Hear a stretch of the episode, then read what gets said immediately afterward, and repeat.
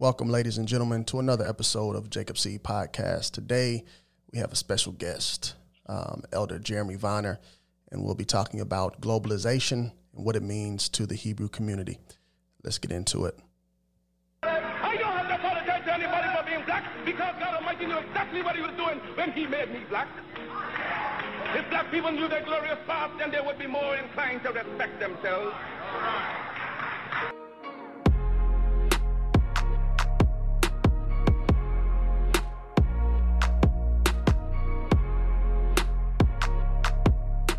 Shalom, shalom, shalom, and welcome, ladies and gentlemen. Welcome, family, to another episode of Jacob C. Podcast, where the diaspora speaks. The purpose of this podcast is to get encouraging, uplifting, and thought provoking content out to the African American community who are part of the Semitic diaspora.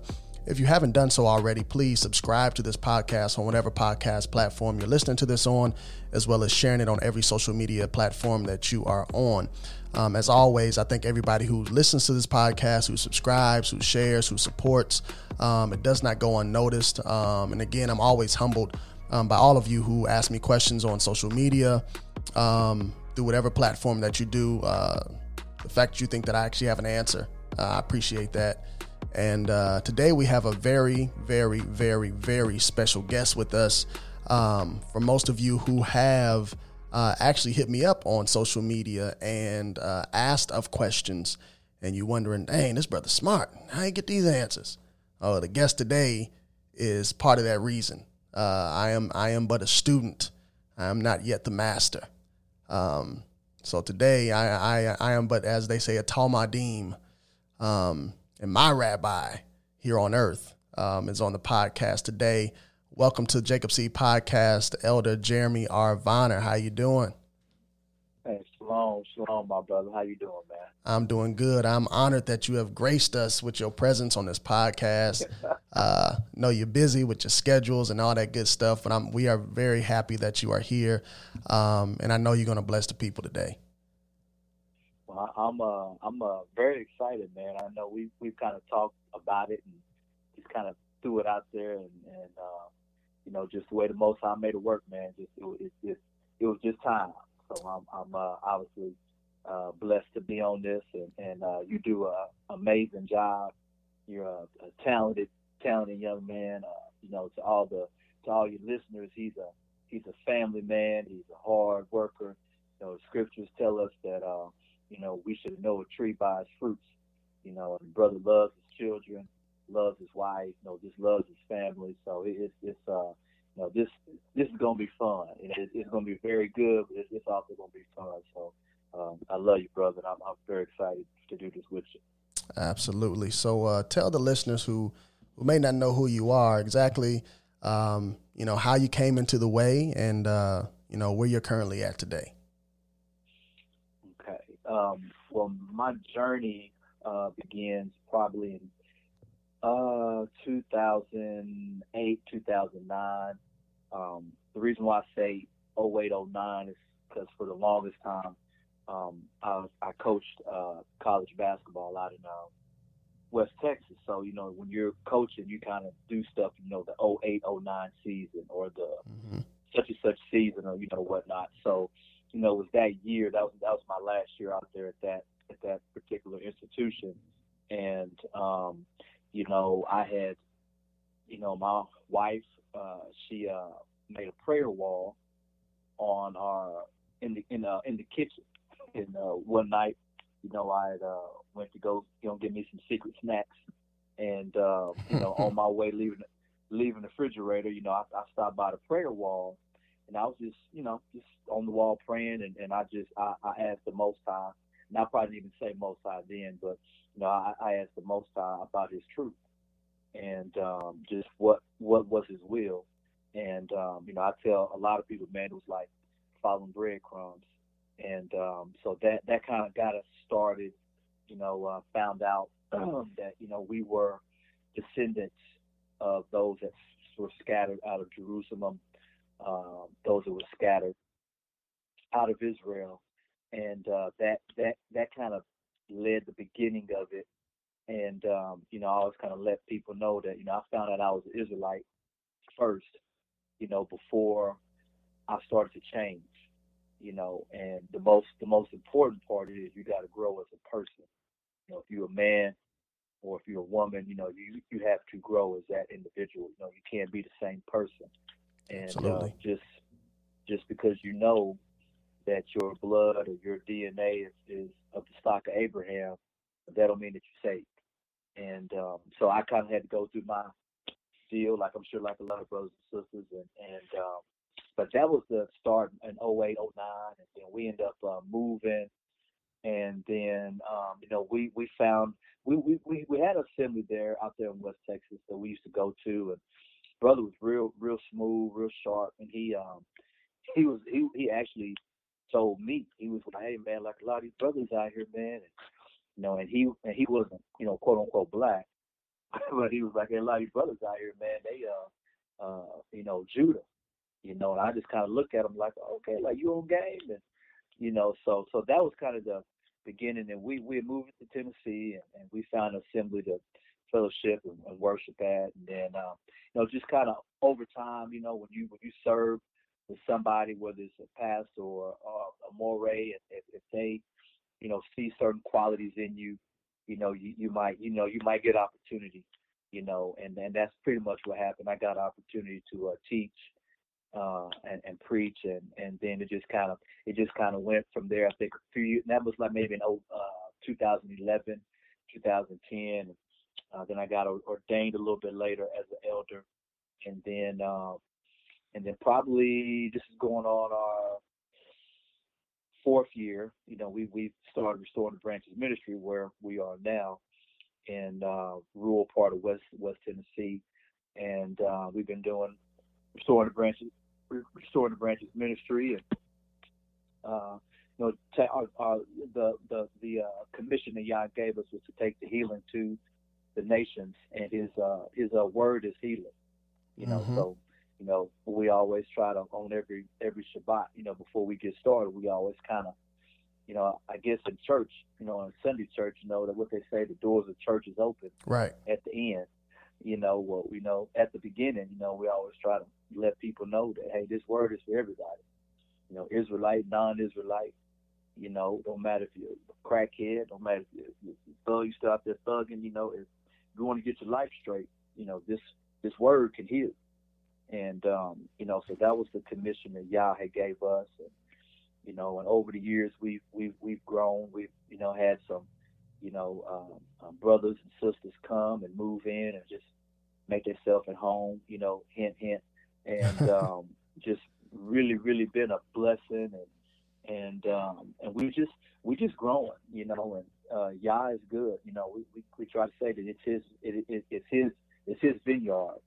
And Absolutely. Um, you know, we just trying to we just trying to produce fruit. You know, so so I'm sure we're gonna have our season and time we got to go through our pruning, which is you know which is good. You know, um, you know as long as we ain't no sticks, you know, we're gonna yeah. be all right. as long as long as we ain't no sticks. Um, but that's just that's that's uh, where we are now, and and um, you know just uh, embracing it, and you know looking forward to the fall, and looking forward to the Sukkot, and the Moedim in the seventh month, and and um, yeah, that's kind of like a summary of these last uh, 10, 11 years. Hallelujah, hallelujah. Well, um, you know, I brought uh, Morey Vonner on uh, number one because he's my Morey, and uh, uh, number two because he is he is versed in, um, and I'm sure he can't give it to you all tonight because it'll be a like a four or five hour podcast. Maybe we have to do a part yeah, two we, or something. do like multiple parts. um, so I just I just got just a few questions um, because he, he's versed in um, the area of globalization, um, uh, what that means for the Hebrew community, um, the occults. Uh, different ages and all that good stuff. So we're going to talk about that tonight, um, and we're going to get right into it. Um, so Moray, what what is uh, tell our listeners exactly what is globalization? Okay, globalization. If I was to uh, kind of summarize it, it is when you integrate uh, numerous companies, corporations, and most importantly, governments. When governments become unified, uh, and they're under a unilateral agenda. Mm. Um, so if you have a, a umbrella, the umbrella can cover a you know like once you open it, it covers a lot of area. It keeps you it keeps you from getting wet, but there's only one handle. Mm. So globalization is being able to cover a uh, cover the globe, but there's only one handle. So in in a way, we've kind of seen this. You know, we we've seen little bits and pieces of it when uh, T-Mobile and Sprint, whenever they merge, or different companies merge, or whatever town or area you're from, especially from like small areas, and you had your mom and pop's gas station, and that gas station was there for like 20, 30 years. Then all of a sudden, BP or Exxon comes in and takes it. You know that that is an aspect of globalization. Um, you know, from our from from inter from entertainment. You know, when we look at sports today, sports Mhm. is global. You know, when we look at uh, religion, so the scripture talks about money. These things become global. So globalization is is just it's a it's a system where the world um, is unified, and it's one thing for like your thought or opinion or even culture, but when you talk about governments, you know, a government in Istanbul and the government over America, we're not the same Right. but under the globalization, we're one. Now, um, if I'm, you know, a, a Tommy Dreamer, well, that might not sound like a bad idea, but who's pull, who's calling the shots? Is it does the government like over? Is it lean more towards the left, more towards the right? Is it going to lean towards the American side? Is going to lean towards the Istanbul side? And that government is going to be a neutral party Mm. and um, that that that's where um, you know it gets, becomes uh, very biblical um, because the government, from from what we see fighting going right now, just in our own country, the government is supposed to serve you, and you not serve it. So the government is supposed to, to, to be there for you if we need you. Global government is we're going to better society. We're going and we're going to not just a particular society. We're going to better the entire world. Um, so uh, globalization um, is is I mean it, it's uh there was a brother he's not a brother but the guy Jack Ma of the Ali, Ali, Alibaba group he made a statement Mhm. that when trade trade stops war starts. Um, he also said that uh, globalization is in a and this was a couple years ago it was in an infancy stage but you know it is like you're just you're just not going to stop it.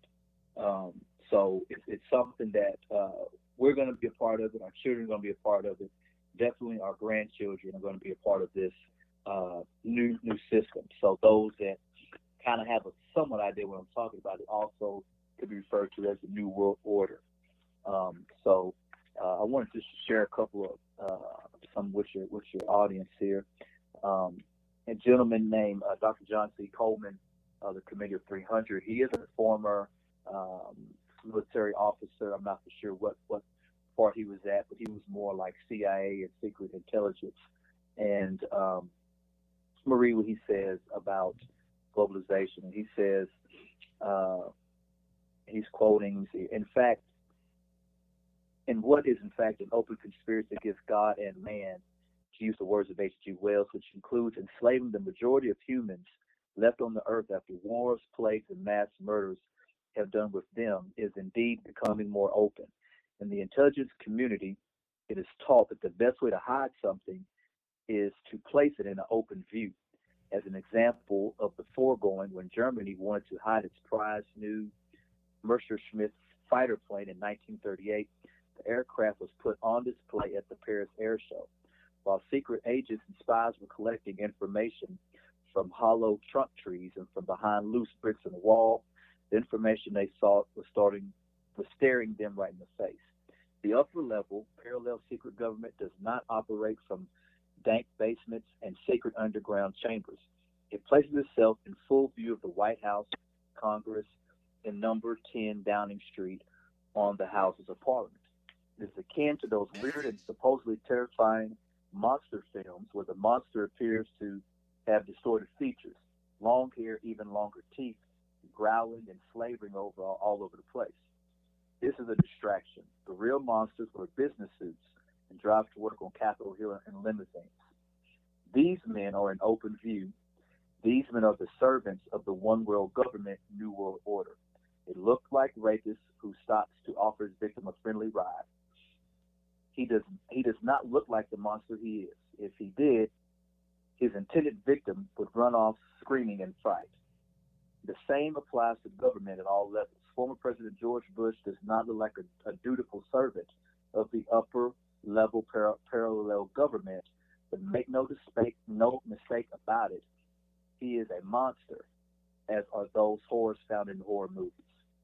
Um, Man. Y'all have mercy.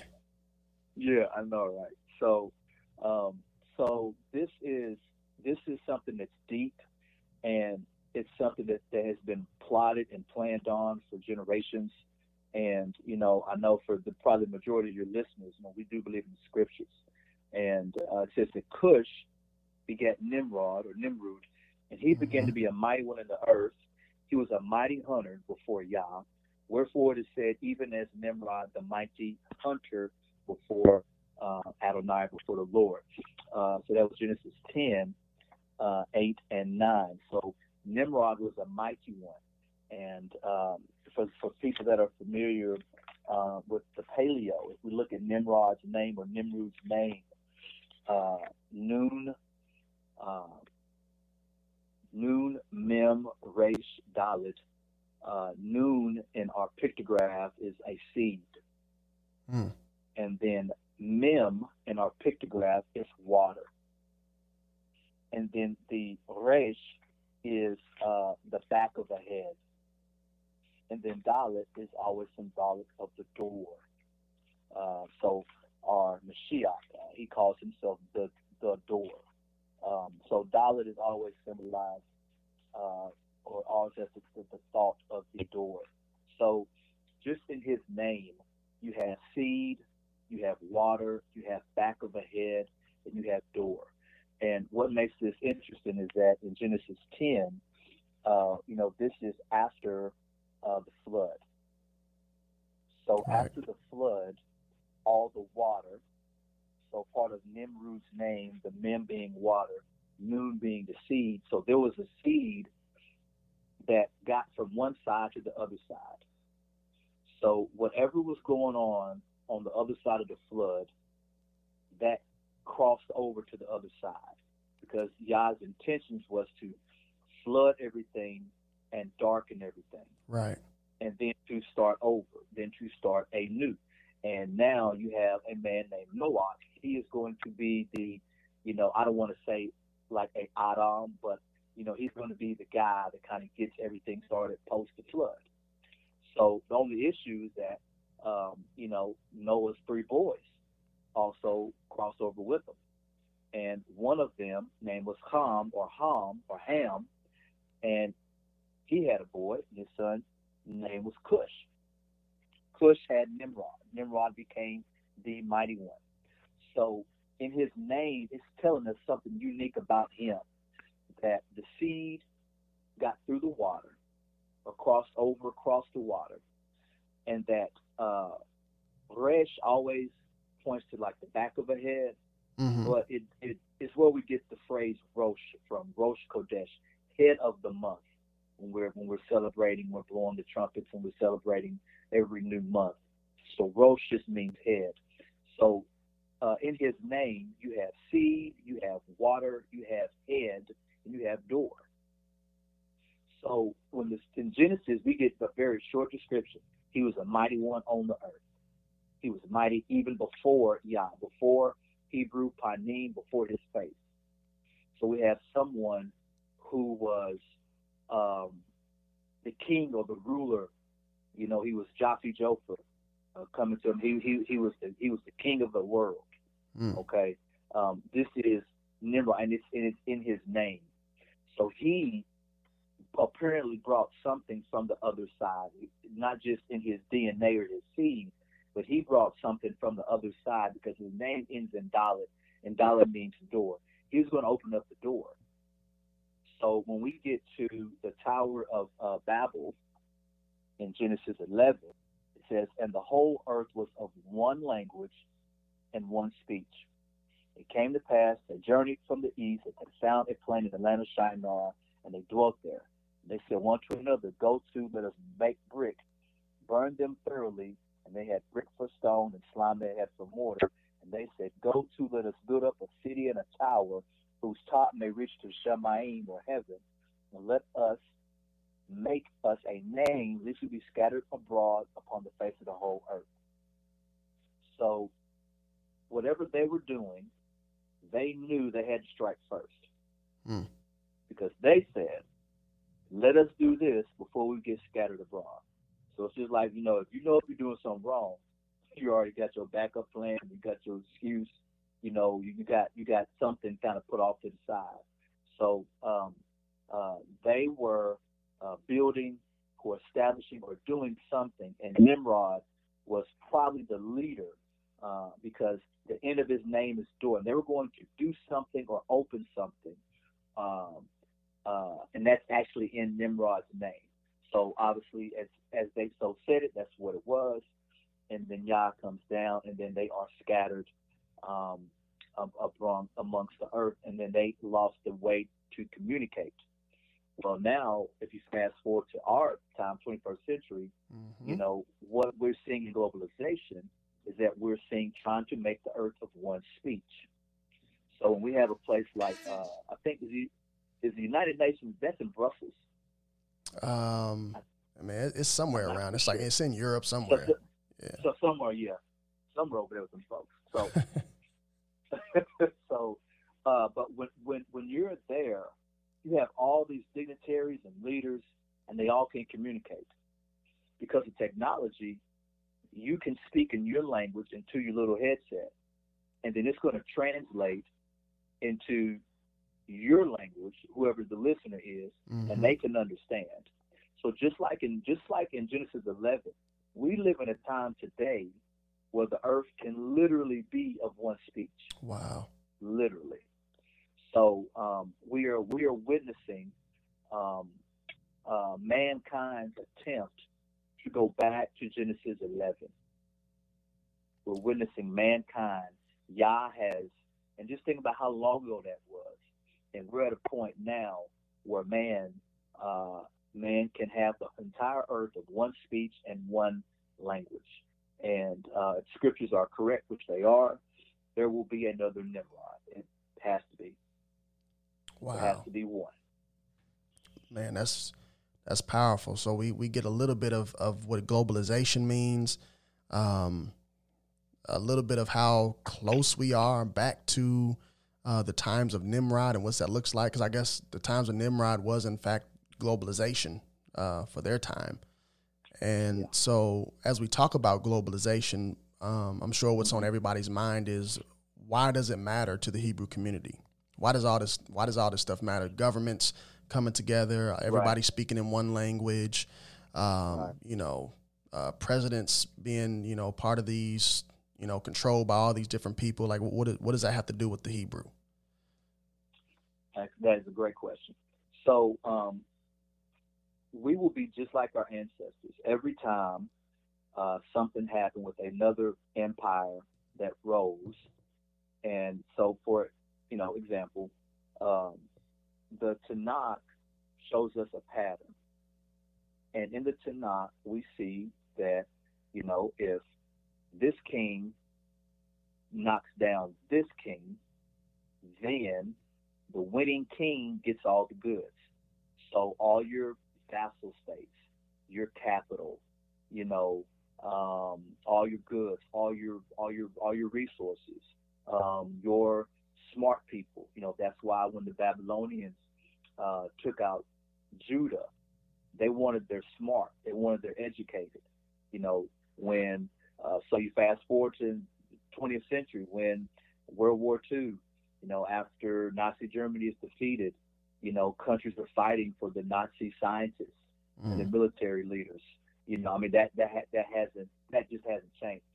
Um, so when the Israelites or the Hebrews, wherever we are, when uh, the Assyrians conquered uh, Samaria and they took captive the northern tribes, at some point in time, the Assyrians fell.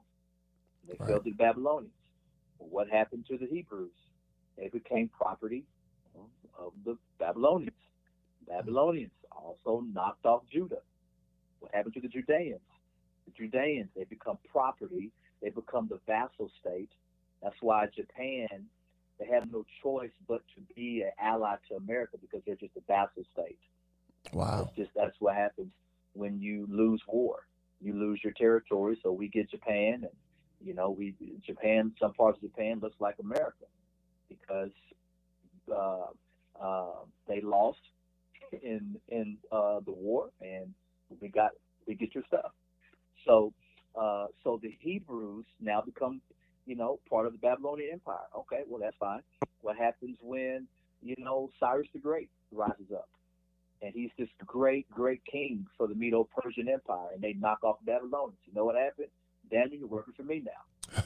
that, that, that, so this will definitely affect the Israelites because in the scriptures, we get what's recorded to like particular individuals, Daniel, you know, uh, if, if, if, we look at the extra biblical sources, Tobit, people like that, and we hear of people being in, in high positions, but what about the regular common people? Right. Well, they are. You're you're now citizens of this uh, country, and what comes with a new country comes their government.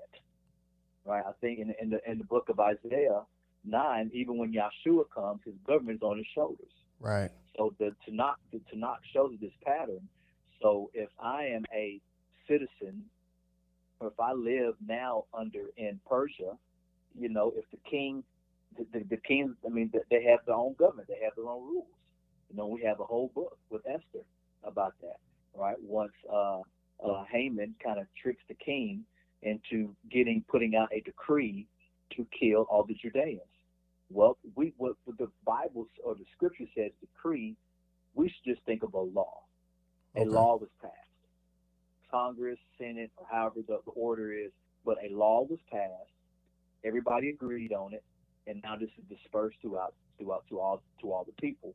So, um, you know, we will be in the same scenario that they were in when the Persians fell uh, to the Greeks, to Alexander the Great. You know, well, what happens? Here comes the here comes the Grecian philosophy and Greek thought, and that mm. was so powerful. We're still suffering today. Absolutely. Because what do most of most of our people do when they go to quote unquote universities? They become Greek. Yeah. You know, so so we're still suffering from that today. So um, so it's going to have a major effect on us because the uh, our Elohim Yah is going to fight with the elements, with nature, with things from outer space. You know, comets, asteroids, fire, fallen star. That's that's his arsenal. He talks about he, he has he has a a, a storage of, of hail and fire reserved for a day of trouble. He told Job that. Um, now, the adversary is going to use laws, laws of men, the governments of men. Mm-hmm. So when we read that quote from uh, Dr. John C. Coleman, fact of how he described President George Bush as being a monster, you know, these are the guys, th- these are going to be the agents of chaos or the agents of Satan uh, using the government and the law. So whether or not, and I'm sure some of them that are in the know know about us, and then there are some that probably don't. Just could be a spirit pushing them. Um, but but we're we're going to be affected, and what globalization does is that it doesn't have a color. Mm. It doesn't have a a quote unquote ethnic identity. It's going to be real simple. The top one two percent and everybody else. Wow. Uh, because the earth has a ton of natural resources and something that you learn from slavery. Um, I have a book called Black uh, called Black Cargoes. It's like one of my my favorite history books uh, about that brother name is Mannix. And in that book, they talk about uh, the power of rum and that how rum made the world go round and that people wanted rum everywhere. So that means the, the islands, you know, uh, Haiti, Cuba, Dominica, you know, that they're making, they're doing all this sugar. They use sugar to make molasses and molasses to make the rum. So the entire world um, was getting drunk off of the quote unquote rum, which I think in Joel chapter 2 uh, talks about, you know, who sold a boy for a harlot and a girl for a wine. And that the entire world was, you know, trading and willing and dealing for more rum. So that means you needed more slaves. And the money, the economic gain was just unreal. So what we learned from transatlantic slave trade is that if I get a whole bunch of workers and I don't pay them anything, I can make a lot of money. Right. So the people at the top, they're going to have a whole lot of workers. They're going to make a whole lot of money off of natural resources. So they have to do, they have to have a certain plan and certain procedures, you know, taking out the economy and reshaping the economy and reshaping economics globally so they can reap the benefits of the natural resources of planet Earth. Wow. Wow, that's a lot. So we so we matter a lot. So as, as it says, it's it's uh Correct. it's not about us, but it's about us. Correct. So and, and I and even even spiritually, uh, I don't want to jump the gun, but but um, they they have an understanding of the of the of the esoteric, and that's Mhm. why you know it's it's just like the book says, man. They tried to kill them in Egypt, and they just couldn't.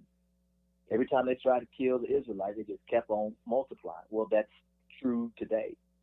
So um, they understand the the, the uh, energy or power that is within the Hebrews, you know. But as long as the, the, the Hebrews in sin and drunk and high and, and just you know dumbed down and delirious and, and like the scripture says, walking around like someone is drunk at noonday, then the Hebrew is not going to be very effective. Right. You know, it's when we're in our right mind.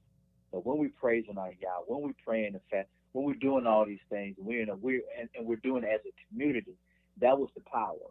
Because even though a law was passed to uh, kill all of the Ye- Yehudim from India all the way to Ethiopia, because they were all of one accord and y'all prayed and fasted, the law got reversed. The one who was the grimy one, Haman, he ends up dying and Mhm. then Mordecai ends up being uh, exalted, and now you have, you know, Esther also as the queen. Um, so the, the the the people of Israel, if when we're in tune with our with our Elohim, you know, then you know nothing or things that that, that the enemies try to devise is not gonna it's, it's gonna be hard for it to happen. But it's when we're in sin and we're that lone sheep out there in the woods is when we're in is when we're in trouble. Absolutely. Um, so we, we talk about globalization. We talk about why it matters to the um, the Hebraic community. Um, so how how does all of this tie into uh, the return of the Messiah, the return of Christ, or does it? Yes. Um, and and I, I probably you said this, so I'm gonna have to say it again. Uh, so the Tanakh once again shows that pattern. So that pattern in the Tanakh, when you look at the change from a Nebuchadnezzar to Cyrus, you know, Mhm. from king to king. Uh, when you look at uh, was that last Persian king? Xerxes. Yeah. I think I think think Xerxes. So from him to Alexander the Great, or Alexander the Greek. But from so the the the conquering king gets all the goods. So if if there so at Messiah's return, if there is a global government, that means that there will be somebody in charge, Mm. quote unquote, over the whole world. If that's the case, the Tanakh tells us that he's going to reign over the entire planet.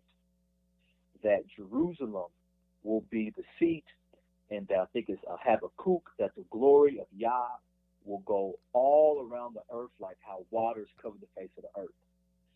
So when Yahshua returns, there has to be a king. if we're going by the Tanakh. There has to be someone in the position or the authority of king. Now, those of us who believe in Messiah and we believe in the Brit Kahadashah, we know that he's been given all things.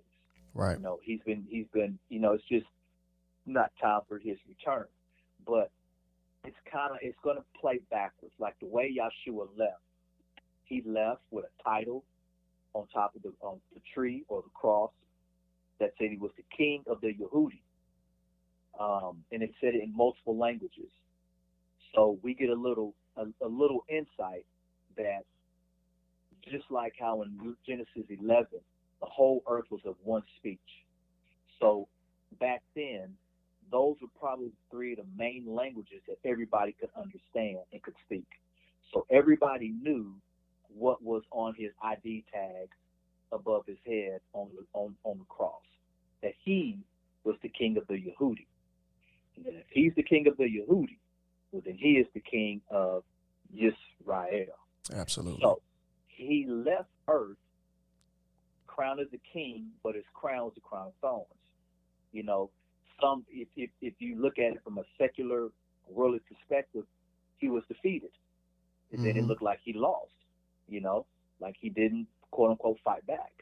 You know, um, and I don't want to jump the gun. I, I I got a, a reason, something that he said. I'm gonna say that for later. But um, so he leaves as the king, even though there was already a Caesar, and every and and and and if we were say if we were say voting, Caesar had the majority vote. You know, even Yeah. though you know he had he had the majority vote. I mean, you have in parts in the scripture where they like, you know, Caesar's our king, and we love Caesar, and, you know, yada yada yada. If you're not, you know, you know, if you're not with Caesar, you're whack or whatever. So, you know, um, so that's how he left. He left as a king, but it was like the, the mocked king, the kind of you know ridiculed king, you know. So when he returns, whoever has his seat, because he has shotgun, Yahshua has shotgun on that seat on being king of the world. So Mhm. whoever has that seat, he's going to come and take his seat back because he did leave the king. He had a crown, they put a robe on him, all that stuff. It was just in a derogatory way. So Yahso in his wisdom, so that when he comes back, he's coming back with crown on top of crown on top of crown. He's going to come back with a name that nobody knows. He's going to come back glorified. So the way he exited will will be the exact opposite of his return Mm. that's what that's what makes Yahshua, you know, being from up there, coming down here, the the the supreme example of humility. You know that I was already a Elohim, quote unquote, a God, and then I came down and I dwelt in the I dwelt uh, amongst men. I was in a body. I had to be a baby, a potty trained, you know, Yeah. fed that you know that whole you know you know I mean when you're you know when you're two you know not kids and they two you know you might you know pop your little kid pop your little two year old on their leg you know, know 'cause they doing something you know so he went through all that you know so that he could gain what he gained. Um so it so so this plays a lot into his return and actually when the New Testament makes statements about um one, the son of perdition, or, or different things like that, it lets you know that that character has to be knocked off. Who's going to knock him off? Mm. So someone has to knock him off. Who's it going to be? And that only one that fits that role is Christ, um, because you know he also is our high priest. Uh, we had some scenarios that happened where Caiaphas, you know, ripped his garments. Uh, Yohanan was like the priest of the people, you know, and they cut it, they cut his head off, you know. So he Mhm. had the priesthood, but he was also king of the king of the Yehudi.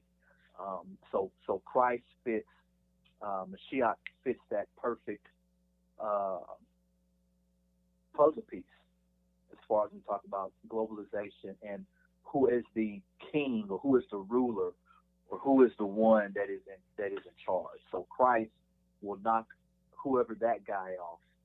And this is how all the prophecies about the kingdom and the throne being established on planet Earth being established here. So that means there's going to be a war.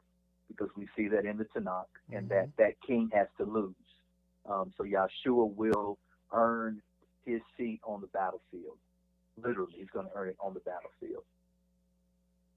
Man, so so we got Christ in the in the picture now. Um, he's knocked off uh, whoever this global ruler is, and as you said before, um, these people in high places they understand esoteric, they understand the stars and astronomy and all this other stuff that they um, Mhm. that they measure Earth's energy by, and a lot of people not you know versed in that, but um, explain how kind of they the the occult tie into all of this. Because they um, they may not quote unquote believe in the spiritual aspect of uh, Messiah, but they do know that there's something out there that's greater than their power, which is why we're getting all this, you know, weird um, technology with machines and, and weaponry that's all facing toward the sky. It ain't facing toward nobody country, facing directly toward the sky. They know something coming. Correct. They putting stuff in movies like Transformers and all the other crazy stuff. So Yeah. how, how does the Right. occult tie into all of this? Well, the occult, you know, the I mean, technically, people that believe in Torah, you know, if your fam- if your family who's you know uh, Christian or whatever, they could call you the occult because you know something that they don't know. Hmm. So, so that the, the the the simple definition of occult is just you know a secret. I know something that you don't know, or I have a understanding that you don't have. You know, this is something. You know, so that's why people that are into free Freemasonry, um, you know, they would look at the general public as infidels. You know, that uh, those who are not a part of the lodge or those who don't know the secrets, they're just infidels. Or as uh, what's my man name?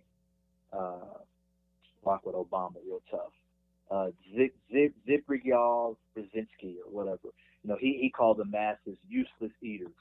Mm. Um, so people people that are in that realm, they have an understanding of the secrets. Now, what they understand, you know, is secular, it's worldly. This is what you know in Corinthians is that the, the wisdom of this world is foolishness. You know that the wisest man of the world, you know, ain't got nothing on, you know, one of the the least of someone that's got the knowledge of Elohim. Um, you know, so so this is what um, um, so they are, you know, I'm, I'm gonna read here. This is from uh, Behold a Pale White Horse, the classic uh, book here, but it says um, most secret societies are generally considered to be antisocial. They are believed to contain elements that are not like or are outright harmful to the general to the community in general. This is exactly the case in some instances. Communism and fascism are secret societies in many countries where they are prohibited by law. In this country, the Nazi Party and the Ku Klux Klan are secret societies, due mostly to the fact that the general public is disgusted by them. Their activities are sometimes illegal, thus the secrecy of their membership.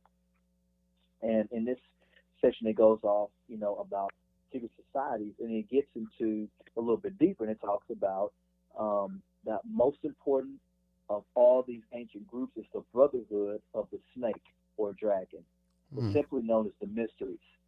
Now, that should ring a bell to anybody who reads the scriptures because uh, Babylon is also called uh, was mystery Babylon, Right.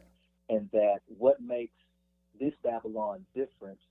Uh, this is what the uh, cult occult ties into this is that we have a because we're in the 21st century, so we have ancient Egypt.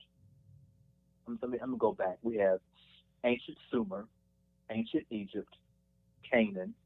We have uh, the Assyrians. We have the Babylonians. We have the Persians, the, the Medo-Persians. We have the Greeks. We have the Romans. So we have all these civilizations um, who all had an understanding of something Mhm. and that they were trying to, you know, uh, the Egyptians had their pyramids under the stars. You know, over in Europe, Stonehenge is mounted up a certain way. So all these different civilizations, you know, have tapped into the occult or to the secret arts, and they're trying to make contact with somebody. They're trying to, you know, as as, as in some some extra biblical sources, like in Canon, Enoch, where it talks about how the fallen they gave man insight, they gave man intuition, they gave man understanding. So that never has ceased. You know, now I don't you know, don't hold me to this, you know, but Mm-hmm. you know, uh, what what what makes Adolf Hitler a unique character um, is that he had tapped so deep into the occult that that some believe that is how the U-boats came into play, the, the submarines, and this is why the Nazis were winning because everything you, you had to to you know move your equipment and and troops a lot of troops by boat. Yeah. The Nazis gonna come underwater and just sink them. I mean, so they almost won the war like really really quick. Yeah. Um, so you know, but but but but some would say that Adolf Hitler tapped deep into the occult. You know, the the things of the uh, Knights Templar, and things of that nature. That that that you know, so that's why you mentioned the Transformers. Think one of those Transformers. You know, they have a whole movie about the Knights Templar right. They do. they talk about you know you know so so people in in in Hollywood um they they let you know that they are also in the occult they know something you know that's why every time when those you know you, right before the movie plays they have that woman you know with the the crowns on her head and all the stars around her you know well, what stars do they represent Hmm. because in the scriptures the stars can also represent the angels Right. so if the stars represent the angels of Elohim, then that means I think I think it's in Jude. It calls the fallen angels wandering stars. So I wonder from a, a from an esoteric picture, they're flashing right there in front of you before you even watch the movie. A woman goddess or a female goddess and the stars. Hmm. Just bam, just really really quick, like a, a three three second shot, and off into the movie. Um, so you know so so this is something um, that is that they practice that they do believe and the occult is used because it is everywhere entertainment Right. media you know uh, economics um, clearly government um, because this is how they used to worship um, let me see here it was something they said yes so it says houses of worship and houses of worship and sacrifice existed in the ancient cities. They were in fact temples built in honor of many gods. These buildings functioned often as meeting places for philosophers and mystics who were believed to possess the secrets of nature. These men usually banded together in seclusive, philosophic, and religious schools. And later on, they just pretty much go on to talk about Lucifer and that being that light bearer, and that the people of the occult are wanting to bring the light. They're wanting to bear the light. Um, so when we kind of go back to the global government, um, you know, if the world is one, and then if there's one in charge, if there's someone in charge, you know, then who will that one give his homage to? Right. You know what I'm saying? So I think in Revelation talks about we get to the beast and the false prophet, um, that the dragon it was the dragon that that that that, that uh, gave them this power, this strength. So you know it's gonna it's gonna end up going back to the serpent uh, from Genesis uh, three, uh, because I think in Revelation it was the great. So in Genesis three it's a serpent, but in Genesis I'm sorry, in Genesis three it was a serpent. In Revelation it was a dragon. So these people worship the dragon Mm. um, and and they are trying to, you know, the same. I guess the the uh, equivalent of you know the people of Yah walking by the Spirit, or Shaul and Cephas, you know, doing healings and their shadow healing the sick Right. and casting out devils. Well, then that would mean that the dark side they have their opposing, they have they have theirs too. That would mean that the people who are his minions, that they are trying to move in the darkness, move in voidness, move in vanity, but to make things manifest. So as the world uh, turns more dark, um, according to Scripture, we should see, you know, signs and wonders, and that's going to deceive a lot of people. Right. So this is where the occult. This is where the occult ties in, um, because who's going to broadcast that? If somebody, if if somebody, you know, raised somebody from the dead, you'll never know about it. Right. But if David Blaine or some other joker does something, or somebody does something that is a sign or a wonder, or is very worldly, or of this of this current world, that'll be all over your Facebook, CNN, Fox, ESPN, uh, Twitter, and everybody's going to see it. Um, so, so, so the occult uh, is a major part. It is, it is the, it is the, uh, it's the, it's the engine room for the uh, Babylonian history system. Man, so that's like the, um, like you said, so they're they're they're that that uh, that thing or those people, the the entity that the dragon gives its power to. Yeah. Man, so Man, and there's, and, you know, and, and, and, and there's been some uh, videos like on YouTube of people who, you know, walked and stuff like that. And I mean, just like how the brother said in the book, you know, that, you know, you go to these places, a big old mansion, and you got dentists and doctors and lawyers, and just in there worshiping the devil. Yeah, you know, darkness and and just just wow, you know. So so this is this is you know I, I think I saw articles a couple of years ago about Wicca being the fastest growing religion in uh, America. wow, So so so that yeah. So so this is the um, this is where the world is the world is going, and um, and, and it makes sense because if it's about energy, it's about channeling, which is what you know Israelites are not supposed to do, but apparently people have been doing it. right, You know, to be able to channel or to conjure. You know, well then you know the more the more darkness, you know, the more it, it's so okay. So if the children of Israel are all worshiping and praising, hmm fire fire will fall from heaven. right, In Moshe time, fire fell from heaven. You know, um, Solomon's time, fire fell from heaven. You had all these people worshiping and praising Yah, and fire fell from heaven. So if you have a lot of people giving up energy, or however you want to define it, to the ugly one, well then, you know, yeah, stuff can manifest. Like, yeah, I, I could definitely see that happening. Man, and, and unfortunately, it's a lot of our people who Correct. some of them even know who they they know who they are. They know they're Israelites, and yet they still they're giving energy Yeah. to the dark side, venerating Yeah. ancestors, Yeah. uh, deep into voodoo and crystals and sage burning, and, yeah. and at the same time they want to give they want to give glory to Elohim. Like man, y'all crazy. Yeah.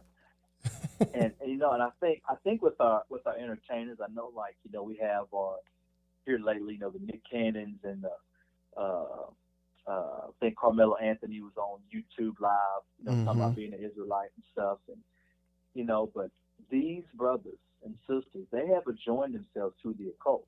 Yep. But they are part of the Masons. They are part of the Black. They're part of the Boule, Eastern Stars. You know, so when it's all said and done, their allegiance is to who they swore they oath to.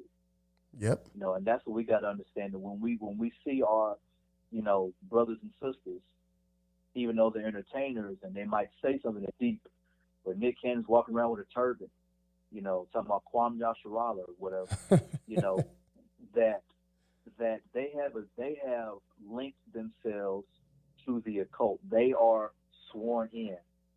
Folks used to do being gangs. You know, they you know they know what that means. You know, once you done got initiated in, well, there are those a lot of those people on that Oh, yeah. level. Blood in, blood out. they are yeah they are initiated to something else you know so you might say something like scripture say you might say something but your heart is far from it Absolutely. And uh, I mean, that's why I always tell, especially my listeners, like, don't get excited when these celebrities, like, you know, whether it's Nick Cannon or Carmelo Anthony, Tiffany Haddish, whoever it may be, like, oh, we're Israelites, you know, we we the we the true Jews, we the true this, true that. Like, if anything, number one, they could be a plant, and they just causing Correct. more chaos because because now everybody who calls themselves a Hebrew, especially if you're African American, now all of a sudden you anti-Semitic. We did a whole podcast on you can't be anti anti-Semitic because you are Semitic. It's impossible. right Uh, right But then, like you said, they're they're they're a part of a, a different group. They're not a part of Yah's team, um, unless you get people Correct. like um, like a Larry Johnson or somebody who has denounced all that stuff exposed him, Yeah. and now he's he's he's praising Yah. He's not he's not Yeah. part of his secret societies and all this stuff anymore. He's actually exposing all of them and getting in a lot of trouble for it too. So you know, like yeah. Yeah. So right. um, and so that, that that's a good segue right into our next couple of questions, and I'm I'll ask them both the same because they they kind of uh, agree with one another. Um, so are we truly in a free society, or hmm are we ran by the elite? And what impact, since these occult people are part of this elite, what impact does the occult have on our society? So are we truly free?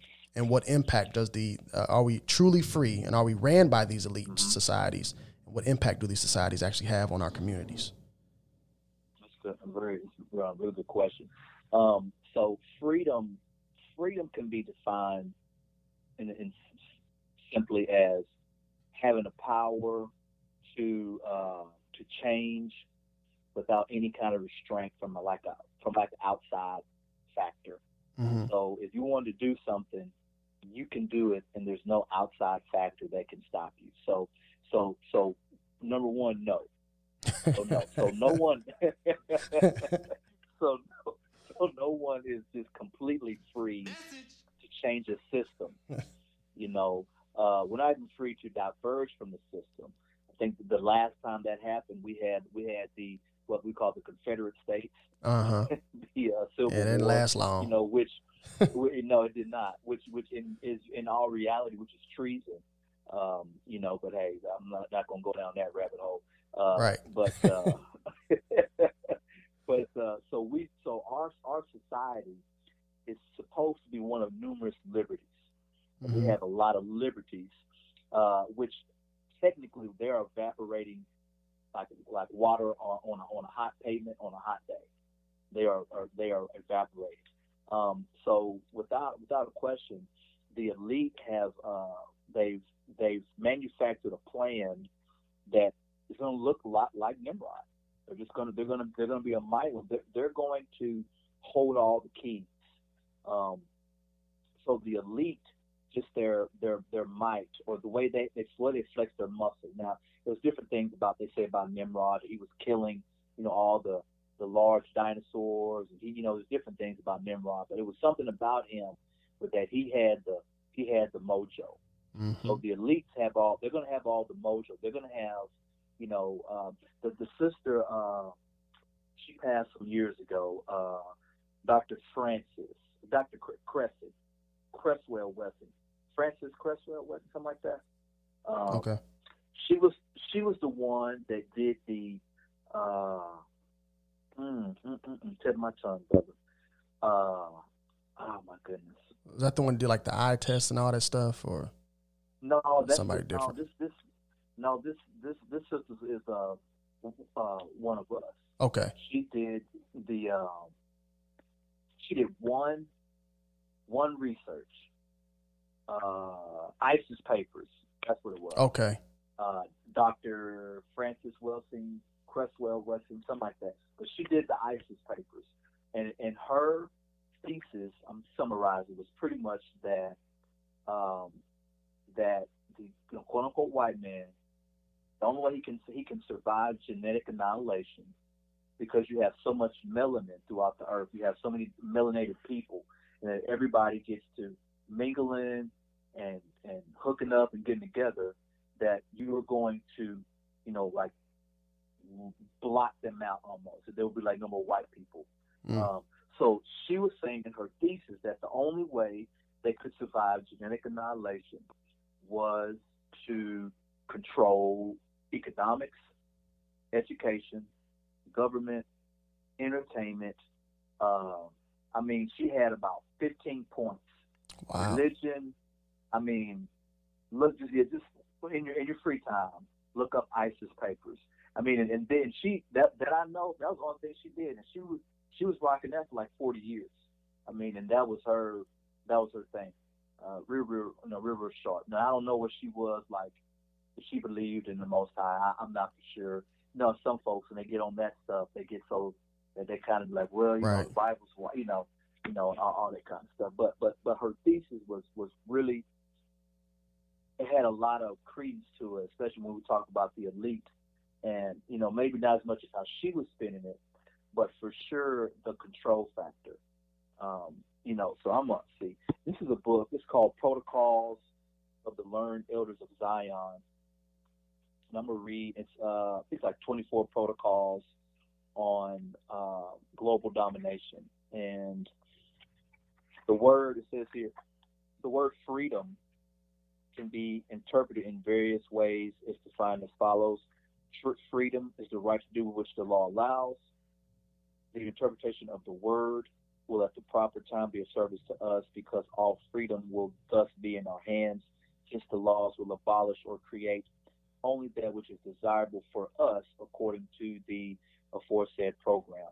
Mm-hmm. Um, so they're saying that they're going to create the laws, that they're going to um, uh, create everything, and that you know everybody else. And they say goyim a lot in this book because it's about the uh, Zionism, pretty much. But gotcha. they said everybody else is going to have to uh, have to adapt to the laws that they make.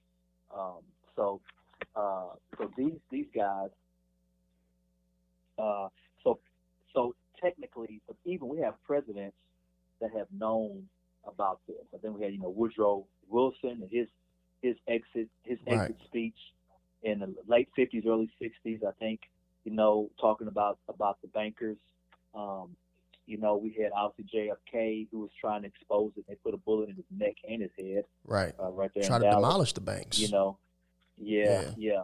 Um, uh, let me see here. I have a quote here.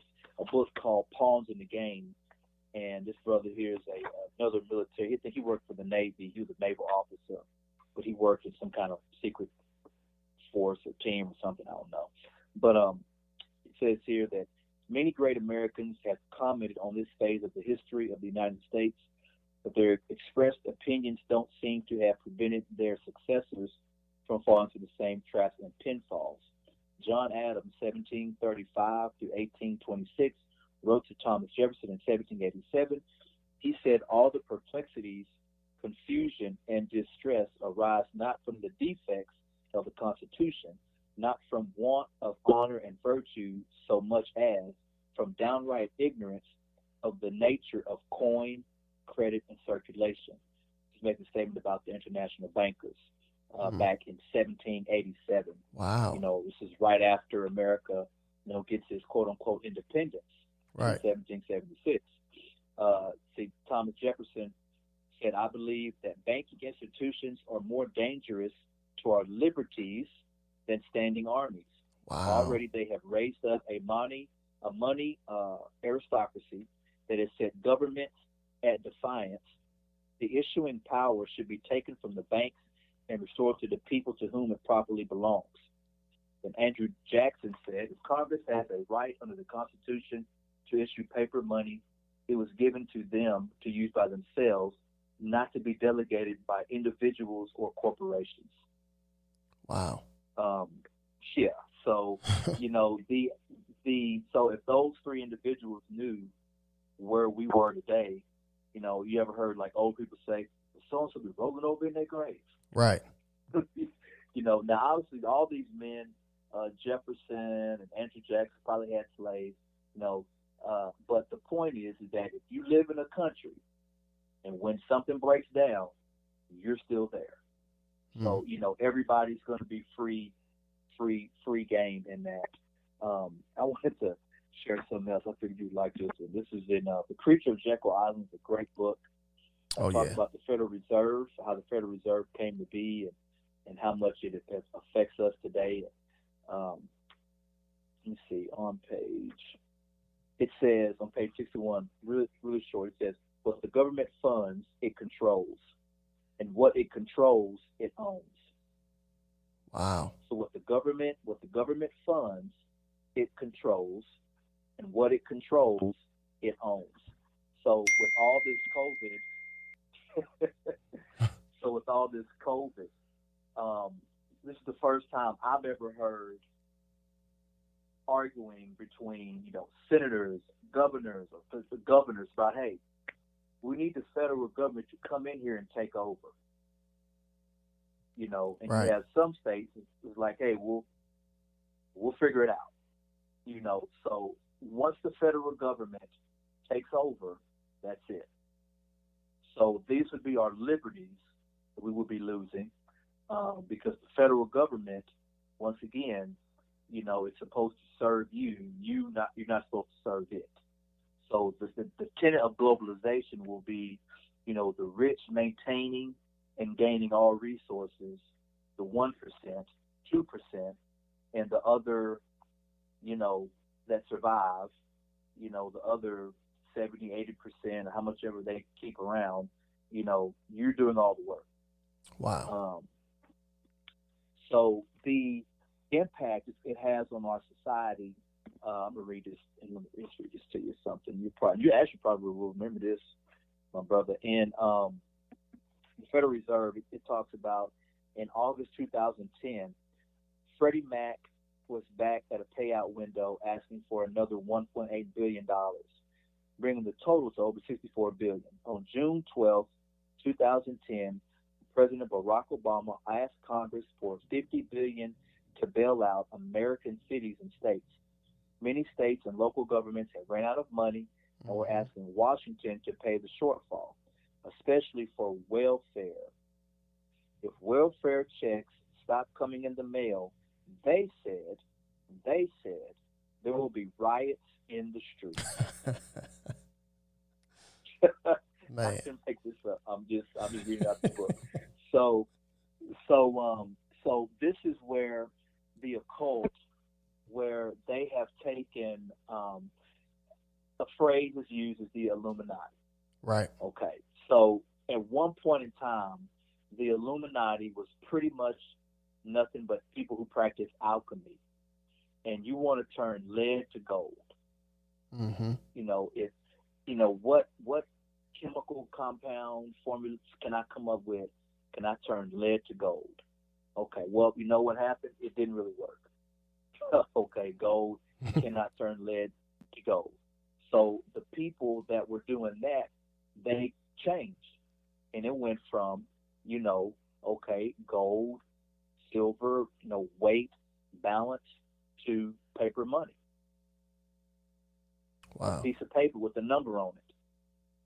So the Illuminati or the banking system, uh, they just uh, adapted to the times, and uh, the banking system has been, you know, this this is going back. I mean, um, we're talking about you know French Revolution, Spanish Revolution. I mean Spanish War. I mean we got. I mean, well they funded every every, every war off of credit.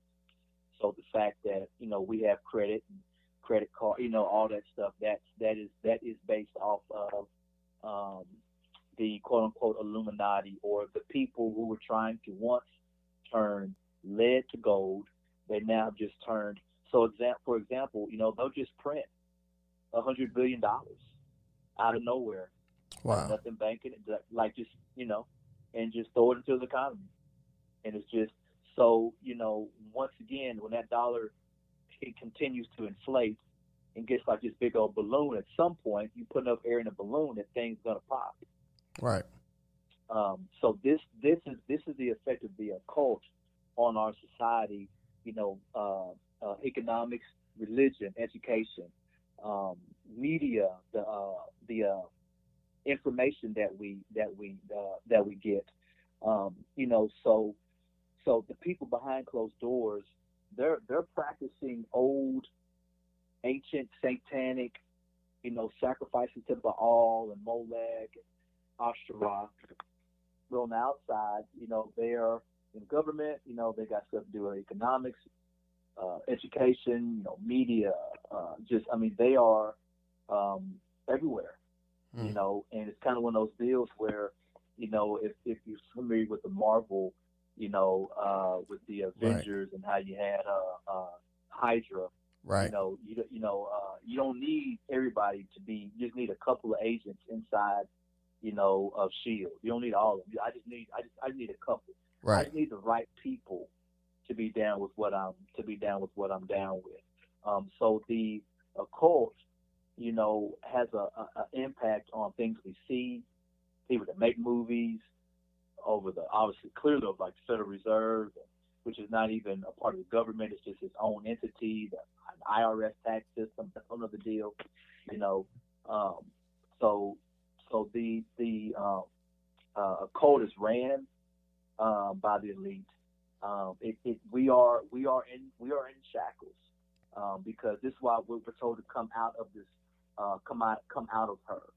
Mm-hmm. But once we, you know, I think a lot of times we try to just because we have such a disdain for America because we just woke up and and, and you know we're so fresh, you know, to 400 years ago, and we're not thinking clearly that this is a system that that that that this creature, this this Babylonian mystery system, is is a large spider web with all kind of webs and angles, and you know it's it's deeper than what we know. Now the the core of it is going to be ritualistic Satanism and so on and so forth. The outside Right. of it is going to be things that we're attached to. You know, like I think COVID, COVID should let everybody know that hey, I'm really attached to this place Right. you know, when hey, you know, when when uh, you know, you go to the grocery store, you don't see no meat or no dairy, you know, that that was that was a sight to see.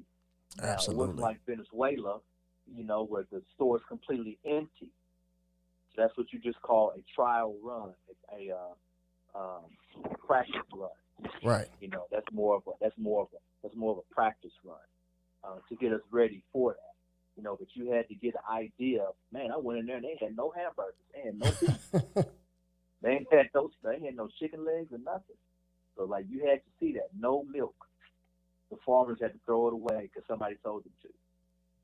Yeah, so that's absolutely. where the uh, occult. That's that's where the occult ties in. and that's when uh and, and a lot of some some of our brothers and sisters are already on it. I know uh you know you and your family on it a little bit about the uh, the homesteading and growing your own Yeah, food yeah. and and buying your Yeah. own cattle and uh Yeah. growing your own chickens and hens or whatever you know the meat of your choice, clean meat of your choice. Yeah. Uh.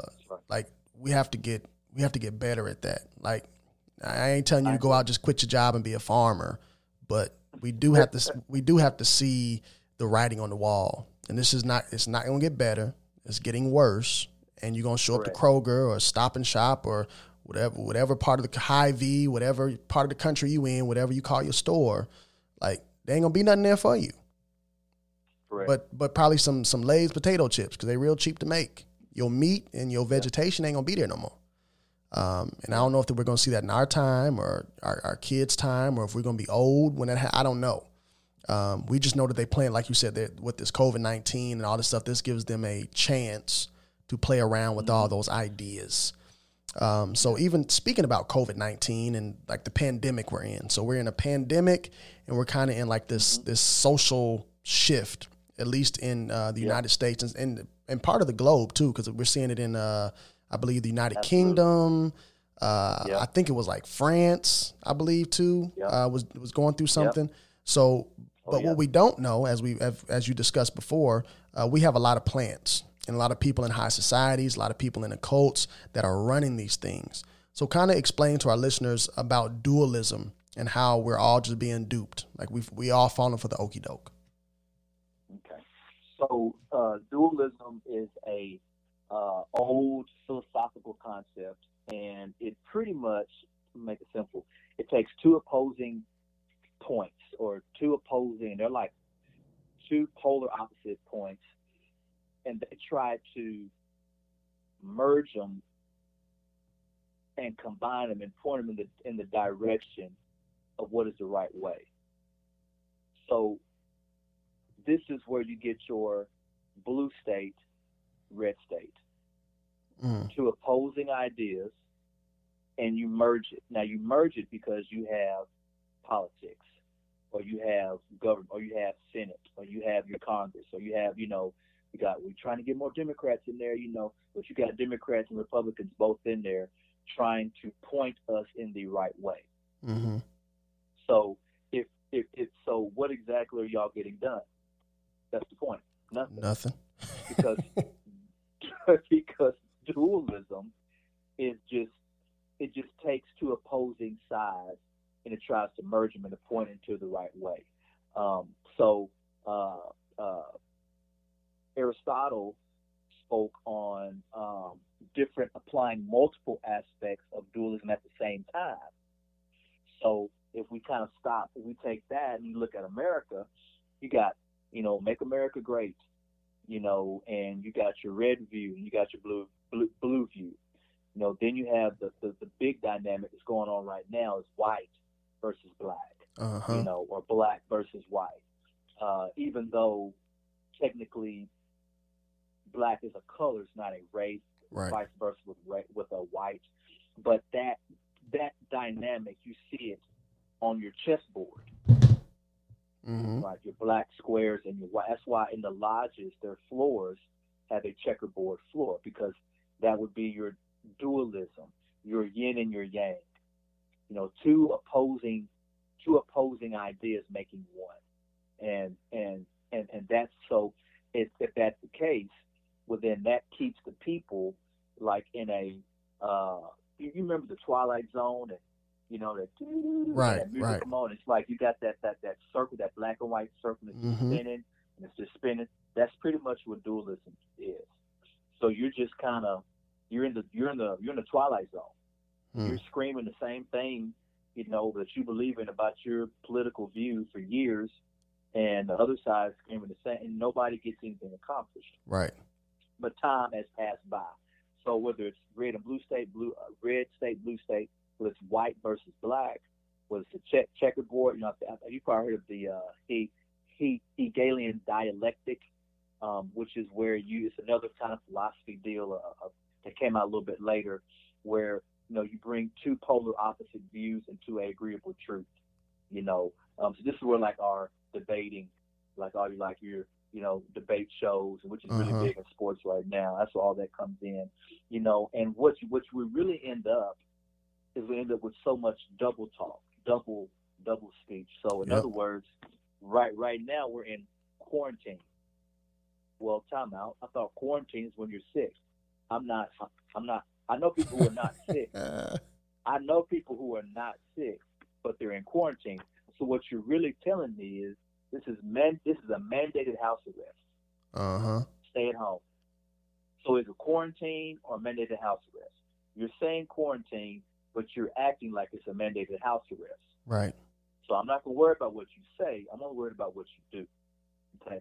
So are we supposed to be social distancing, or is this like a forced separation, forced isolation? You know, how, who came up with six feet? Right. So when I'm in the stores and when I'm in and I'm in a line, and you got these markers at six feet, you know what comes comes to my mind? That if I'm in Walmart, that camera works probably really good right now. Mm-hmm. I bet that camera can really zone in and get my facial recognition now. You know, and since we're wearing masks, because you know most places, I know I'm not sure Memphis. I know like like in Jackson, like not so much here in the smaller towns, but when I go like to Jackson, like you gotta have a mask. You cannot Right. get into a you can't go get no gas. You can't get no. I mean, you can pay for it outside. You're not going inside the store. Oh yeah, I think that's in that's in every major city. Like you ain't you're not walking Yeah, in no uh, store yeah. in my neighborhood without no You ain't mask. got no mask on. so, you know, so now the camera, you know, the security systems are getting like a really good upgrade Mm. because they're trying to match and recognize you with half your face showing because you're wearing a mask. You know, so is it so is it with social distancing or is it forced separation? You know, is is is this is this new? Is like because you you hear it. I, I mean I I've said I've even said it. You know, uh, this this is the new normal. Right. Yeah. So losing work, you know, staying at home, small businesses suffering. That's the new normal, yeah. or Yeah. am I just, or am I just repeating some mind control tactics from the, you know, MIT and Stanford think tanks? Yep. Am I just repeating some kind of mind control speech? That's what people when they go out there and they and they protest, they're just out there. They're just they're just re- repeating what somebody told them to say. Right. Hands down, don't shoot. And, you know all these different slogans. Yeah. And. And they're allowing them to So protest too. While we're supposed to be at Correct. home wearing masks, six feet, but Correct. let, let the protesters Correct. have chaos. L- leave them alone. Correct. Correct. Correct. Um, you know, we got we had 1.5 million die of, tuberculosis. Um, I cannot say that right. 1.5 million died of TB last year. Now, there was no pandemic. There was no there was no nothing. Uh-uh. You didn't even you didn't even know about it. There's 328 million people in America. We're talking about right now 180,000 deaths and the country's on lockdown. Right. And we're and we're about to go to to, to, to, to super lockdown. So we're dealing with so much dualism and Hegelian dialect and uh, double talk, and they can run it on the mass public because the mass public has been, you know, drugged down, d- dumbed down. And I don't mean that in a in a negative way, but um, I got a quote here. Right. Uh, Too much fluoride in the system. um, I got a quote here where they were saying that they wanted, you know, grown people. Um, they wanted their education on a. Many book? I've got too many books, brother. hey. Um, they wanted their education at the level of a sixth grader. Mm. Let. Oh, I can. Wait. I think I just passed it. See, any other time I'll be right on. Um, hey, it's all good. well, within the uh, Behold a Pale White Horse. Okay, there it is. I'm not, not crazy. So the media. It says keep the adult public attention diverted away from real social issues and captivated by matters of no real importance. So like our reality TV, you know, um, I hate to say it, you know, sports, all these different things, you know, they really don't mean anything. You know, schools keep the young public ignorant of real math, real economics, and in all caps, real history. entertainment. Keep the public entertainment below a sixth grade level. Wow. Keep the public entertainment below a sixth grade level. Work. Keep the public busy, busy, busy with no time to think back on the farm with the other animals. Um, so, um, so, so, so they're, you know, this is one of those deals where you say, hey, man, you know, they're playing chess. Everybody else is playing Uno. Yeah. So they are. They're We ain't playing even in the Big game. boy. They're playing. yeah, they're playing some big boy, big boy chess. You know. Um, so we we also got to look at you know that this is a great practice run for them. They're seeing how much of the population are going to be compliant to what they say, with what they're told to do. Mm-hmm. You know who who's going to do it, who's not going to do it. You know when you know uh, if you know Walmart they got you know one way in, one way out now. You know, it's Yep. just like they're just kind of just practicing how to usher you in and uh, just kind of you know to usher usher you out. You know, so so they are um, they are uh, running big time games. You know, um, and there are all these tactics with you know dual you know with dualism to kind of keep you at odds because they because in true true history, if you keep the poor people separated, and what you use to keep the poor separated, well, you use things like color or race or quote unquote color or race, get them separated. You know, you you know um, over here we have our you know upper class, middle class, lower class. So with our class system, economics keep people separated. You know, so uh, but there'll be a point that where they're going to try to destroy the middle class. Mm-hmm. You know, this is this is about crushing the middle class. They're already You know, doing it. This, this, this, they're they're doing a great job. You know, and the more this the more this continues, and I saw an interesting stat that the that the uh, people that have been getting, you know, like when they were doing the stimulus checks, that even people who made a certain you know money bracket still got money, Right. and but the people they use that extra money to pay off debt. Yeah. It's paying off bills and paying off debt. You know, so you have a certain part of the population who is affected because, man, I can't make rent. But people who are, you know, in that middle class, upper middle class, they was taking that extra money, they was paying off debt and, you know, knocking off this and, you know, knocking off that. Um, so which is probably why they're probably slow with this second uh, stimulus money coming out. Um, because the, the idea is to is to crush you know, the more uh, there's a pastor I know, he said, "Man, I'm just trying to get out of debt. I'm just trying to get out of debt." You know, so the best thing we all can do is get out of debt. You know, and not saying any that you owe anybody anything. right. Um, you know, uh, because at some point, whenever that that dollar crashes, they're going to say, "Hey, you owe me this amount of work. Do you owe me this amount of uh, labor?" Absolutely. Um, um, so, go back to an yeah. indentured servitude. correct, Yeah. correct. Which is what which is what their Hunger Games slash Metropolis world would would they would love for that to look like. Absolutely. to, to be exactly that. I can give you a place to stay, and I can make sure you get a little bit of food, and that's it. That's crazy. So so explain and uh ask a couple more questions. I'll let you go. I know I know you gotta go. But um so with all of that information, all that information, uh we see Yeshua give us a warning in Matthew twenty four. Like this all this all this stuff that that happened during uh, the Maccabean times, which which we just talked about. So that was that was the mass, like that was like this after Nimrod. That was like the second mass globalization, and all, all this stuff that we're talking about and that we're seeing, like it it happened. Like the we couldn't we couldn't we couldn't be Jews because it was outlawed. Um, one man ruled the the known world, and what he said went, regardless. Yep. So you know, follow Alexander and his guys or die. Pick one. Um, so Yeshua Yep. says all this stuff is going to happen again in Matthew 24. Yep.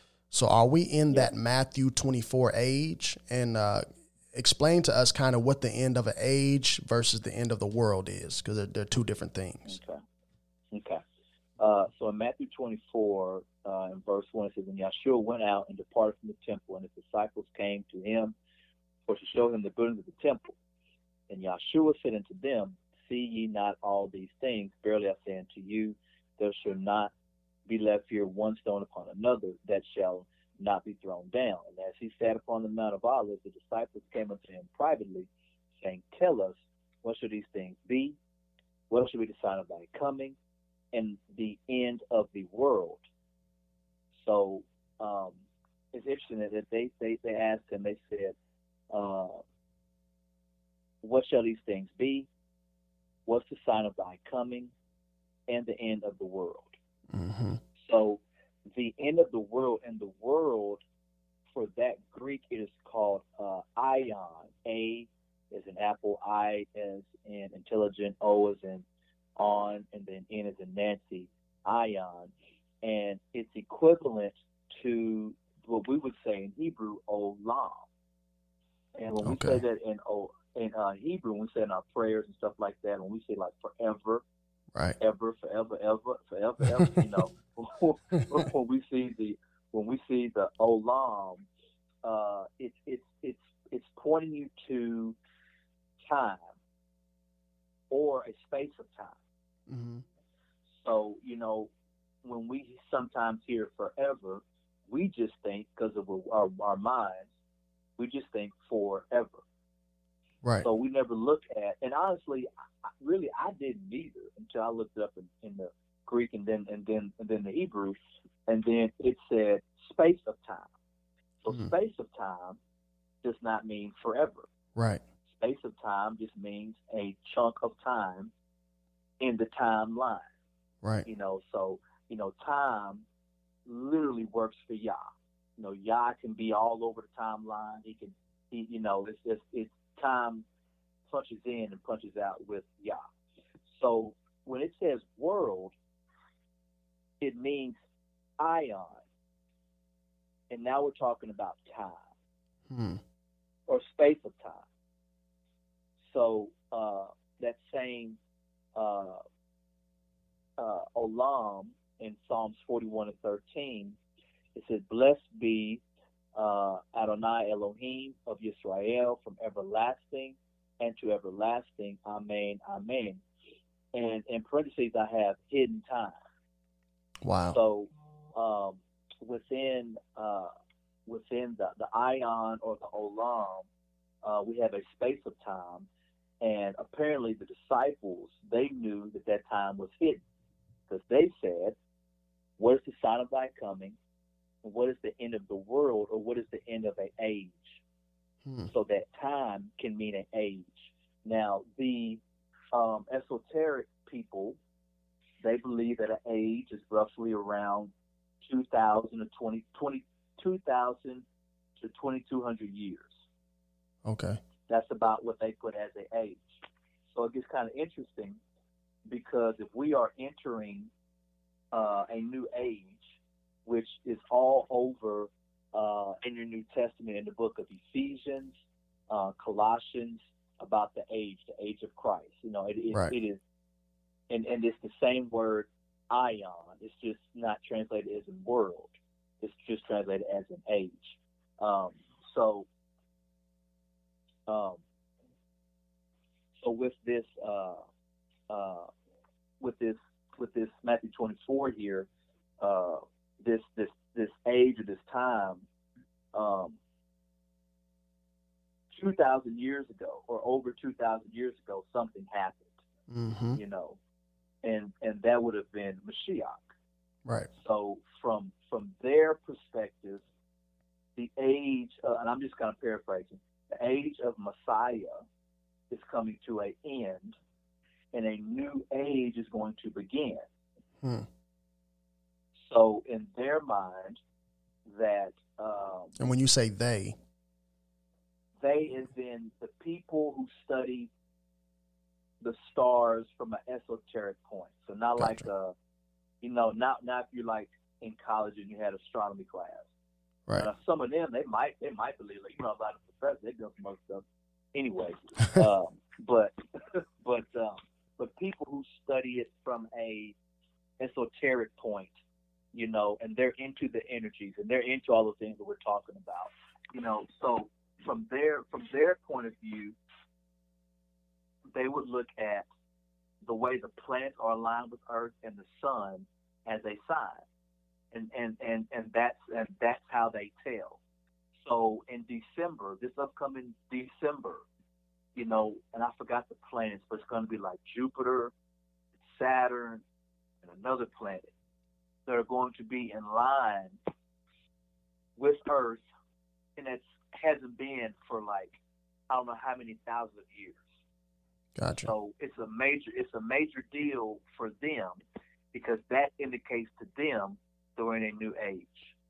Hmm. So in their mind, the previous age, the age of Christ, is over. So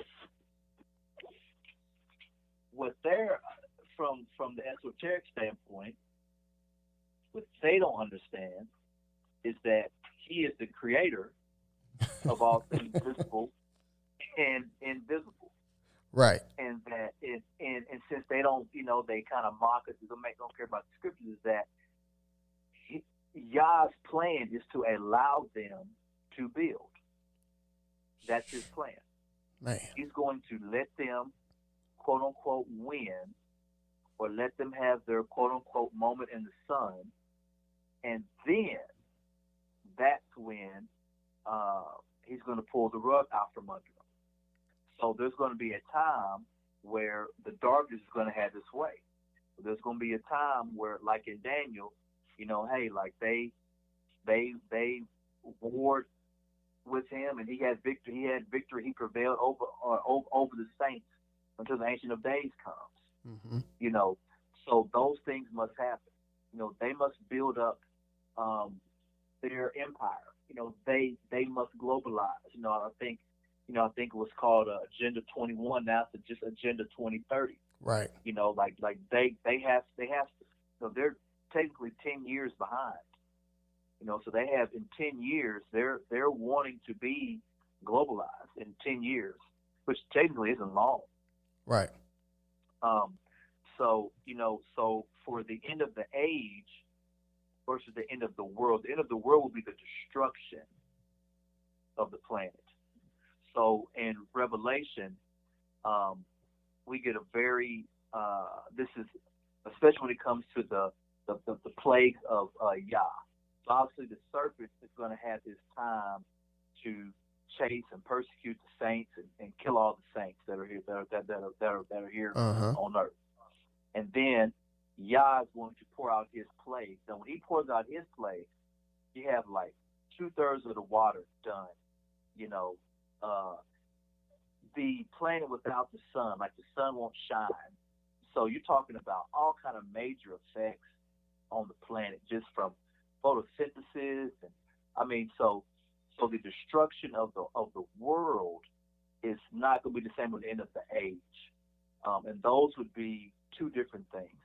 Um, and that uh, you know after the this is why when it you know it talks about you know the waters, you know the fresh waters and all these things coming from Jerusalem, so that those things won't happen until Messiah comes back because the earth will apparently be in such an awful living state. You know, so we have these movies, you know, the wastelands and Mm-hmm. uh, you know the uh, you know it's like global war and just all Yeah. this you know the Terminator and everything's all Right. destroyed. Book of Eli you know, and all so that it's stuff. gonna be Mhm. yeah the Book of Eli. You know it's gonna be like awful. So this is why another reason why Messiah comes because he's going to also he's going to recreate uh, Mhm. that something's going to happen uh, to where the earth is going to be re- re- recreated. He's going to have his thousand year reign, you know, and then and then there's a new heavens and a new earth, you know, after the final judgment, you know, after the great the great resurrection, there is will be a new heaven and a new earth. Um, but at the end of the age is going to be a a a uh, certain time period. Um, so what the you know people who believe in that thought they they just they they believe that now you know we're going to because I think it's the Aquarian age we're going to be in, entering into um, that, that that where it's going to be all this knowledge and wisdom poured out Right. and that we're going to move from the old way. There will be no more of the old way. Well, and I think it's Yirmiyahu who we're told to stand up and ask, where is the old path? You know, where is the ancient way? Right. You know, find it and then walk ye in it. Um, you know, the world is going to be going towards, you know, uh, New Age movement, New World Order, New Age Enlightenment, globalism, um, transhumanism, all those things are going to be going this way. And the people of Yah will have to stay in the old narrow path and Mhm. keep going the other way. Um, uh, so, so you know, I hope I hope I, I hope I answered that. Absolutely. Answered it great. And also answered the, the next question, so I don't have to I don't have to ask it. So the next question would have been how do we react to this? And that's obviously, you know, stay on the narrow road, you know, increasing your faith, Yes, increasing your knowledge of the most high, um, prayer, fasting, yeah, um, Yeah. get yourself in a in a if you don't have an assembly uh, whatever you have whatever you want to call it whatever just get there and be around some people who know the scriptures um, and who's going to lead you in the right way because unfortunately i mean we ain't got to go down ra- that rabbit hole we talk about plants like our- our hebrew community is Yeah. not absolved of people who've been planted in there um, by our Correct. cias and fbis and local government and, and leading you astray uh, so correct. as the scriptures say, test the spirits by the spirits. Um, so just don't just don't listen to somebody because they told you something because they call themselves a a more, a bishop, an elder, a captain, um, whatever they call themselves. Uh, don't don't do it right. Um, uh, so the very last thing, and I'll let you go because I, I- know our time has, has been long on here, but it's been great. Uh, so what would your advice as a um, as a leader in the Hebrew community? What would your advice be uh, to the community? What should we be praying, fasting, and preparing for? Um, well, we have to be praying um, that Yah will remember His promise. We Mm, have to, you know, uh, I think as an old man, older man told me years ago that you have to repeat word. We have to repeat Yah's word back to Him whenever whenever we pray, um, so that you know that may He remember the promise. Um, you know, those who seek Him with all their heart, with all their soul, with all their mind, will be found of Him. Um, we need to be praying uh, that He will be our provider. You know, and uh, in the meantime, you know, we have to prepare physically. We have to prepare. There's going to be power outages. hmm You know, uh, we're gonna we're gonna they're going to turn the lights out, and yeah, I don't know. Yeah. you know, they're going to turn they're going to turn the lights out. You know, we have to expect food and water shortages. Um, I think we're about to be in the midst of another chaos Right. civil unrest. I think I think what today we had the NBA uh, protest not playing the playoff games. Um, Right. Right. Kenny know, Smith walking out off off the set.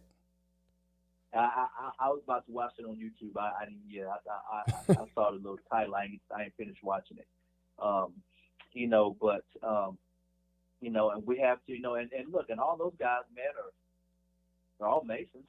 Right. but anyway, dualism. Um, so we have to correct. So we, we, we have to be prepared for more more more chaos. Um, you know, more civil unrest, uh, more lies through the through the the uh, television. You know, and um, we have to realize uh, this is a guy named Henry David Henry David Thoreau. Some all of us probably read him in, in English class in high school or something. But he talked about civil disobedience. That was his thing, civil disobedience, and that he said that that government is best which governs least. And he speaks in favor of government that does not intrude upon men's lives. Hmm. Government is only an expedient, a means of attaining an end. Wow. Um, so as as that concept's going to change, it's going to be more about the government, more about government control because we can't control ourselves. We can't, you know, we're, you know, we're we're so, um, you know, they push our buttons so much, and we're always in the street. You know, morality's going down, the economy's all over the place. Um, mm-hmm. So, you know, the uh, the uh, myth of the phoenix is that it rises from the ashes you know, so in other words, something has to fall. So we're living in the days of the falling of the Republic of America. This is what we're living in, the falling of the Republic of America, of America into the rising of the corporation of the United States. Wow. And um, those are two totally different deals. Because um, if you work for a corporation, you know, you can, when, when you're going through your interview, they'll tell you, hey, we can fire you for no reason. Yep. We don't have to have a reason to fire you. So anytime you work for a corporation, they let you know, hey, like it's a great job, great pay, great opportunity, but I can fire you at the drop of a dime. I'll have to tell you why. Yep. So we're we are living in the days of the falling of the Republic of America into the rising of the corporation of the United States. And um, I'd, I'd, like to leave you to the listeners with, with uh, John 18 and uh, 35 and 36. And uh, this is uh, Yeshua. Uh, Pilate answered, Am I Yehudi, thine own nation and chief priests have delivered thee unto me. What hast thou done? Yeshua answered, My kingdom is not of this world. If hmm. my kingdom were of this world, then would my servants fight, that I should not be delivered to the Yehudi. But now is my kingdom not from hence. That was John 18, 35 through 36. Um, so Yeshua let them know that this this this government system here is not mine. Had nothing to do with y'all government and how y'all do stuff. Right. He was like, if this, if if my government was on this planet, oh, we'd be scrapping right now. Um, so, so we have to know that when, uh, when when the great master when he sets up his government, he gonna fight for it. Absolutely.